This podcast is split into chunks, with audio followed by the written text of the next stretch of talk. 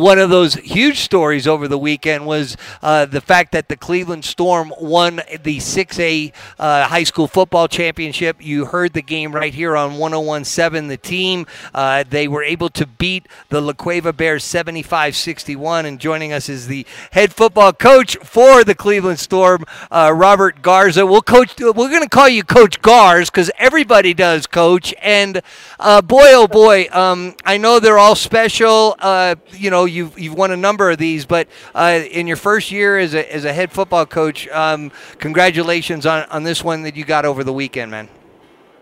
Thank you so much. Yeah, no, it, it's a special one for sure.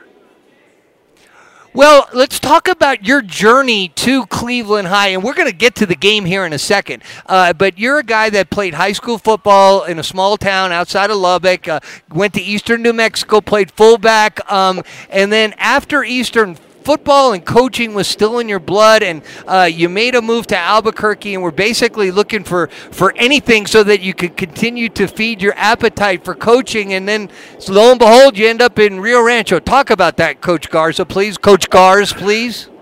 Yes, sir. You know, I I, I just kind of got lucky. You know, I was was actually coaching down in Snyder, Texas. Had a really good job really, really good place. We played in the state semifinals the one year I was there.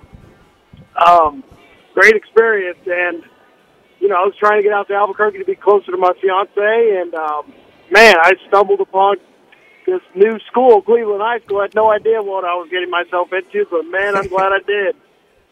So you you there the the varsity the the football program had not not been in place, but here you are. You're at the middle school, and there's only you're only the third you're you're the third coach in the history of the school, and you're in your first year. Uh, coach Potter and then Coach Ridenour. So somehow you got connected with Coach Potter and stayed on the staff ever since, Coach Gar. Yeah, you know, I uh, Coach Potter called me. You know, it was a quick phone call. He said, "I like what you're doing. I like where you're at. You're with uh, Coach Rogers down at Snyder." But I want to I want to go ahead and offer you a job if you want to come out here. I said, "Well, okay. I've never been to Rio Rancho, so let me let me come out there and meet you and let's check it out." Um, but it was it was quite a deal, and then. Um, obviously, Coach Ridenour took over. Coach Ridenour and I were at Eastern together, so we knew each other prior to even working together. So it was, it was a fantastic opportunity for me, you know, being 25 years old and able to work with those guys. And of course, Coach Ridenour uh, at University of New Mexico, interim uh, offensive coordinator. So, um, yeah, and, and, then you take over this program that was obviously in great shape, uh, but at the same time, uh, you had to maintain that level of excellence, uh, Coach Garza. Uh, talk about you know that. I mean, that seemed to obviously come naturally to you. You know, we had a. I've been here since the beginning we had a fantastic system in place. You know, we knew the process we were doing. It worked. You know, we knew. I knew that you know it was a proven system, and it wasn't a lot that needed to be changed. It wasn't, you know, it wasn't just overall that I had to come in and just want to be make a make a difference and try to do something different. And you know, following the blueprint that Coach Potter left for Coach Ridenour, that Coach Ridenour left for me, it was it was the key to keeping things going. So uh, here you are with the fifth state championship for Cleveland uh, in the last 13 years since they, they got rolling. And uh, you had two losses uh, this season uh, a tight one to start the year uh, against Centennial in, in Rio Rancho. And then you went on the road to play Friendship High School outside of, of Lubbock there. and, you know, those kind of competitive games, I'm sure, actually paid off here in November to some degree, Coach Carr. Absolutely. You know, Centennial, you know, they, they was a really good football team. Um, we were really young at the time. Mean, it really taught us a lot about who we are, what we're capable of being. Um, made us a better team. You know, that loss, obviously, never we don't want to lose, but I think we gained more from that loss than we could have from anything else. Um, and then driving down to Friendship, man, those guys they got us ready for for what we saw this weekend. I mean, they had six seven receiver, they had six four receiver, six two receiver, they had a quarterback that was really good. You know, a really good football team. Unfortunately, they just they lost to Southlake Carroll, who was undefeated and still playing. Um, but you know, if they wouldn't have had to meet up with those guys so fast, they they'd still be playing too. You know, a really good football team that made us better. It got us ready for district. Oh, I, I can only imagine. Um, and then uh, the the light, the that Saturday afternoon, you're facing, uh, you're the number one seed. You're facing the number two seed, the Cueva Bears. Uh, people might look at the final score and, and, think it was just a cakewalk from the get go, but uh, no, that, that was not the case. Uh, you were down 34 28 at the half, um, then got down 41 28 uh, at the beginning of the third quarter. But uh, Coach Garza, in your first year, boy, you made sure that you kept everything in front of your team team, and uh, they they really responded well for you, Coach.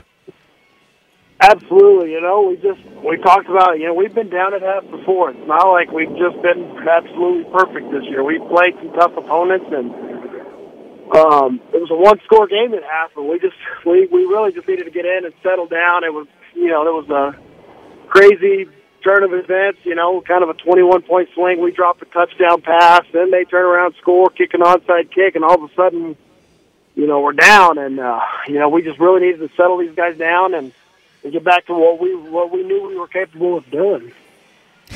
and another thing that make people uh, do a double take is you're looking at the final stats. And by the way, James Yotis, uh, an outstanding job of gathering all this information on that on that state championship game, including this. Uh, that you uh, you were able to hang those 75 points, and you only attempted 15 passes, Coach. Uh, that's obviously utilizing every inch of space that you have on the field, sideline to sideline, as well as vertical. Uh, what went into that? Obviously, it doesn't hurt to have great runners of the ball, and we'll talk about them. But I mean, my goodness, the offensive line uh, was really taking control. Uh, that must have been a sight to behold there on the sidelines. Absolutely, man. The offensive line, those those young bucks, they got their motors rolling. They, uh, you know, they they felt like this was something they could the, the battle in the trenches that they were starting to win, they were starting to wear them down, and those guys just kept going. And um, man, it was it was a lot of fun to watch that that offensive line work. Um, receivers out on edge blocking. You know, you got guys like Nick Trujillo who, you know, didn't get a lot of uh, passes thrown his way the second half because we're running the ball so much, and he's he's out there, you know, knocking people down, trying to trying to get our guys in the end zone. No doubt about it. Um, and uh, Evan Wysong, uh, your quarterback, uh, I mean, uh, what a performance like uh, by him. Uh, 246 yards rushing, and he, he scored like from the two, but then he had a 59 yarder and a 72 yarder, not necessarily in that order, but my goodness, the, the 79, 72 yards, 59 yards, coach, that's, that's getting the job done. Absolutely. I mean, Evan is Evan's Evan. He's one of the obviously one of the fastest players in the state. You'll see that in, in track as well. Um, so we knew if we could just, you know, with, with with these guys being manned up, if we can get Evan in the open, you know, things would open up. And once he gets just a little bit of green grass, he's capable of, of taking it all the way. And, and, then, of course, uh, yeah, amongst all the other players, uh, Harris Bueja, um, who was filling in uh, for a banged up Josh Perry, uh, you know, he's a junior, you know, and he, he has four TDs and, and goes for 108 himself. So, again, uh, a credit to the entire program, uh, the Cleveland Storm program. Um, so, uh, one other thing, too, is uh, you, you've been a, a, defensive coach at different times over the, the course of your coaching career. Um, you think this is a, an aberration, coach, uh, these kind of scores that were, we were, you know, 75 61, you know, I mean, real high scoring. ESPN picked it up. Uh, your thoughts on that? Yeah, you know, it, it was just one of those. It was a weird game. I mean, to be quite honest with you, both defenses were pretty tough. You know, um, we we forced a couple punts on those guys. We had four. We created four turnovers. Um, it was it was just kind of a weird thing the way the scoring happened. You know, it was it was you know good, good, good, and then it'd be a quick score and then an onside kick or you know a pick six, and it just kind of it kind of got a little higher than than it really felt out there on Saturday. It didn't see, you know, before you know it, you turn around and you're like, oh wow, there's that's a lot of points on the board, but it, was it was it was kind of a weird weird weird feeling. You know, as a defensive coach, I I can't say I was super thrilled that they give up 61 points, but in the end, it was you know at this time of year you just want to win the football game and, and, it'll be something to, to, talk about in the off season, I'm sure, Coach. I mean, not you know uh, to keep uh, their attention and whatnot. But the main thing is they're going to be uh, celebrating. Uh, also, uh, La Cueva literally fought tooth and nail to the final final uh, you know whistle there. Um, the their coach Brandon Back um, and their quarterback Aiden Armenta um, and just their La Cueva program. You've spoke of the respect you have for them, and uh, I think it'd be for good good for you to touch on that again, Coach.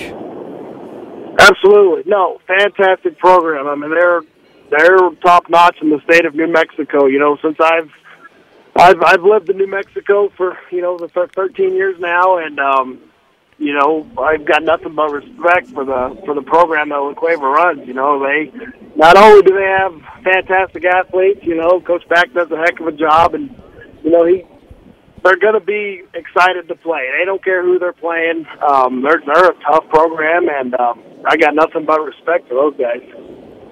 Coach Scott Galletti here. Uh, unfortunately, I missed the game. I listened to a little bit of Sam Hauser near the end, calling the action. But you know, what a performance! You and I talked before the semifinals against Volcano Vista about what kind of team that you had, and uh, you know, just the one-two punch with uh, obviously your quarterback and Perry. Perry banged up. He still had two touchdowns, but how good of a player?